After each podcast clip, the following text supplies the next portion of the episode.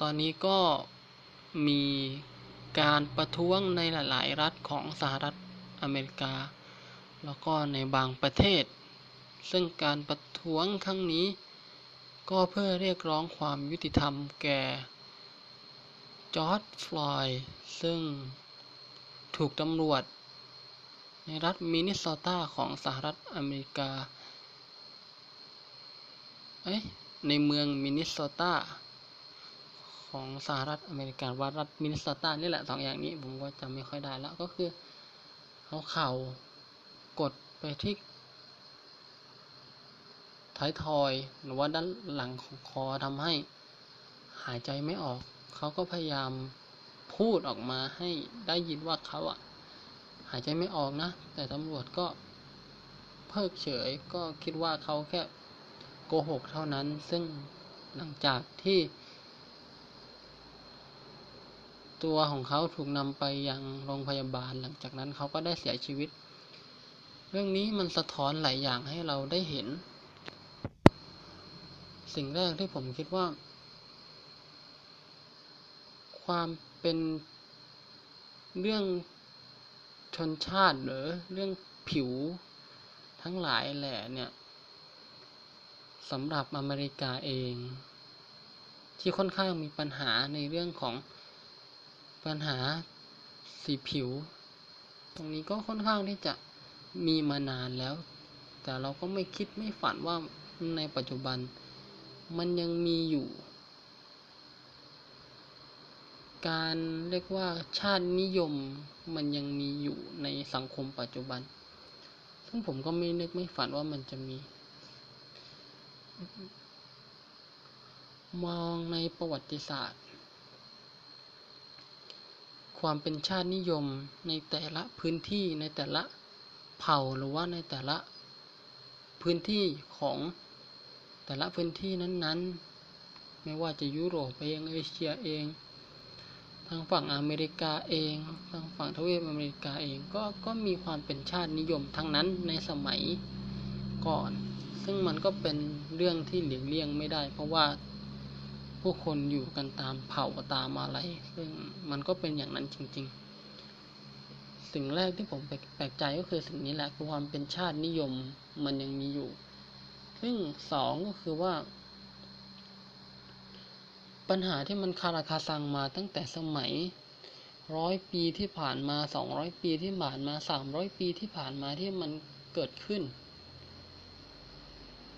ในเรื่องการแบ่งเชื้อชาติ แบ่งสีผิวอย่างนี้ แล้วก็มีการกดขี่ คนผิวดำก็ไม่ได้รักไม่ได้ชอบ คนผิวขาว คนผิวขาวก็ไม่ได้ชอบนักคนผิวดำซึ่งเรื่องพวกนี้มันมีตั้งแต่สมัยอดีตมาแล้ว แล้วก็เกิดขึ้นในหลายประเทศมาก ๆ อย่างเช่นอเมริกาใต้เอ้ยแอฟริกาใต้พูดผิดครับ ก็ ก่อนที่เนลสันเนลสันเมนเดลาจะขึ้นมาเป็นประธานาธิบดีก็ค่อนข้างที่จะมีปัญหาเรื่องนี้อย่างทวีคูณรุนแรงมาก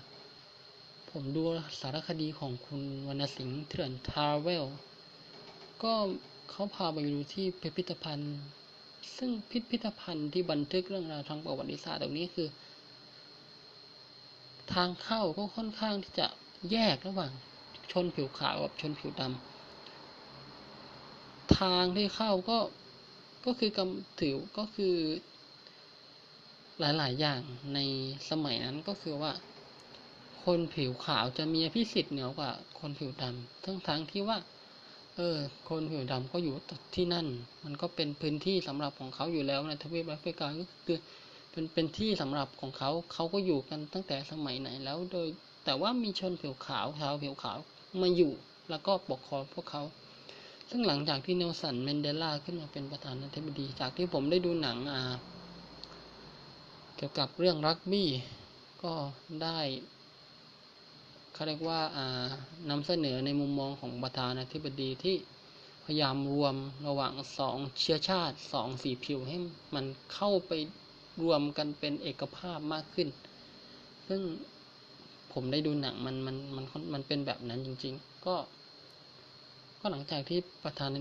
ประธานาธิบดีเนลสันเมนเดลาของแอฟริกาใต้ขึ้นมาก็ ก็เริ่มมีเอกภาพมากขึ้นระหว่างชนผิวขาวกับชนผิวดำนะครับจะว่าไปแล้วพื้นเพของ คนที่มีเชื้อสายนิโกรอเมริกนิโกรแอฟริกแบบก็คือชาวแอฟริกาชาวผิวดำก็ส่วนใหญ่ก็มาจากแอฟริกากันทั้งนั้นเลย ส่วนที่ไปอยู่เติบโตกันในอเมริการากฐานของเขาก็มาจากแอฟริกา ซึ่งสมัยก่อนนั้น คนแอฟริกาจำนวนมากถูกขายไปเป็นทาส ถูกขายไปเป็นทาส ผมจำไม่ผิดผมดูสารคดีของคุณวรรณสิงห์เหมือนกันเถื่อนทราเวลจะมีตอนหนึ่งผมจำไม่ได้ว่าเขาไปยังเมืองไปยังประเทศหรือเมืองอะไร ซึ่งที่ที่เขาพาไปดูนั้นก็จะเป็นห้องขังแคบๆ อยู่กันประมาณ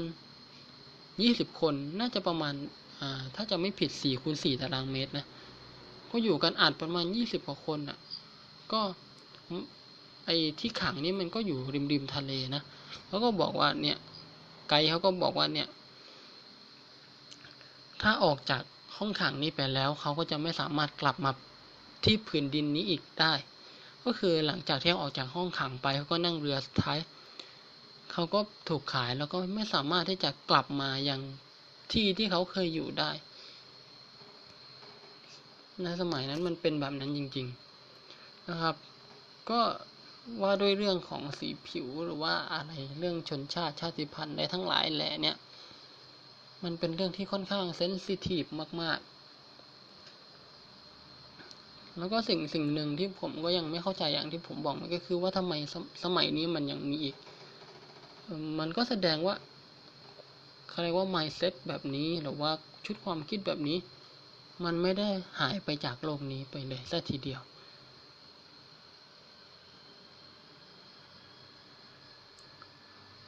เรื่องนี้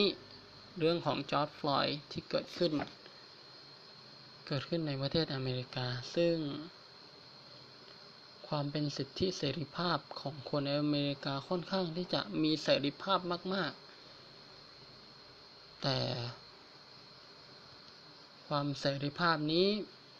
มันเป็นแค่เสรีภาพที่ไม่มีความยุติธรรม มันเป็นเสรีภาพที่อายุติธรรม ความยุติธรรมไม่สามารถตัดสินผู้คนได้ หลายครั้ง ที่ประเทศมหาอำนาจก็เป็นแค่ประเทศมหาอำนาจ มันเป็นประเทศมหาอำนาจแค่ปากเปล่า ครับเรื่องแบบนี้มันมันไม่ควรเกิดขึ้น จริงๆสำหรับประเทศที่พัฒนาแล้ว แต่เราก็หลีกเลี่ยงไม่ได้ว่าชุดความคิดเหล่านี้มันยังปลุก มันยังถูกปลุกฝัง ถูกให้เครียดแค้นเรื่อยมา ผมว่า ณ ปัจจุบันมันยังมีแบบนี้อยู่ ซึ่งมันไม่หายไปร้อยเปอร์เซ็นแล้วก็มันไม่หายไปแน่นอน จากผมจากที่ผมได้ดูหนังเรื่องหนึ่งซีรีส์เรื่องหนึ่งนะครับ เป็นซีรีส์ของถ้าจำไม่ผิดจะเป็นของมาเวลซึ่ง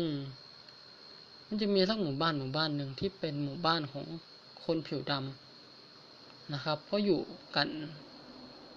เป็นหมู่บ้านหมู่บ้านหนึ่ง ซึ่ง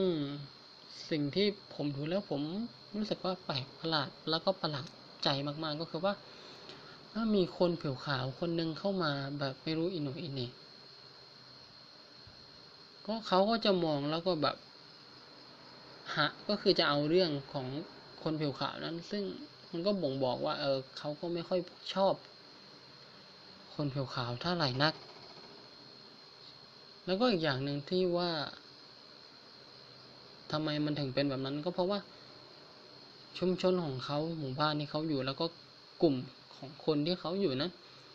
มันค่อนข้างที่จะมีปัญหากับคนผิวขาวในอีกหมู่บ้านหนึ่งหรือว่าในอีกในพื้นที่ใกล้เคียง ซึ่งมันก็ทำให้ความรู้สึกต่อคนผิวขาวมันมันในแง่ลบแล้วก็ มันยิ่งทวีคูณความรุนแรงหลายๆอย่างณปัจจุบันมันมันมีแบบนั้นจริง ๆ มันมันหลีกเลี่ยงไม่ได้เลย ดังนั้น มองในความเป็นมนุษย์ทุกคนมีทิศเท่าเทียมกันททุกคนสามารถเป็นคนดีได้ ทุกคนสามารถเป็นคนเลวได้ ทุกคนมีสิทธิ์เหมือนกันทุกทุกคน ทุกคนมีสิทธิ์ที่จะถูกปฏิบัติเหมือนกับทุกๆคน แต่ว่า ความอคติแล้วก็ความไม่ชอบความกดเคืองกดแค้น ชุดความคิดเหล่านี้ความชาตินิยมอะไรต่างๆ ที่เข้ามาปลูกฝังแล้วก็การมองคนในแง่ ในแง่ร้ายในอะไรหลายๆอย่าง ก็มันเป็นแบบนั้นจริง ซึ่งผมมองว่าในอเมริกามันไม่ใช่แค่มีชาวนิโกอเมนิโกแอฟริกาหรือว่า เอเชียอย่างเดียวมันยังมีทั้งลาตินอเมริกา มีทั้งคนยุโรปที่ไปอยู่มีหลายหลายหลายหลายเขาเรียกว่าหลายๆเชื้อชาติมาก ๆ แต่ในความหลากหลายมันมีความไม่ลงตัว แล้วก็มีความเขาเรียกว่าขัดแย้งของมันอยู่ ซึ่งมันควรจะหลากหลายและลงตัวแต่ว่ามันไม่เกิดเช่นนั้น ครับก็ผมก็ผมก็แปลกใจแค่นั้นว่ามันมันยังไม่ไม่ไม่หายไปในความคิดชาตินิยม ซึ่งแน่นอนมันก็ไม่มีวันหายไปแน่นอนร้อยเปอร์เซ็นก็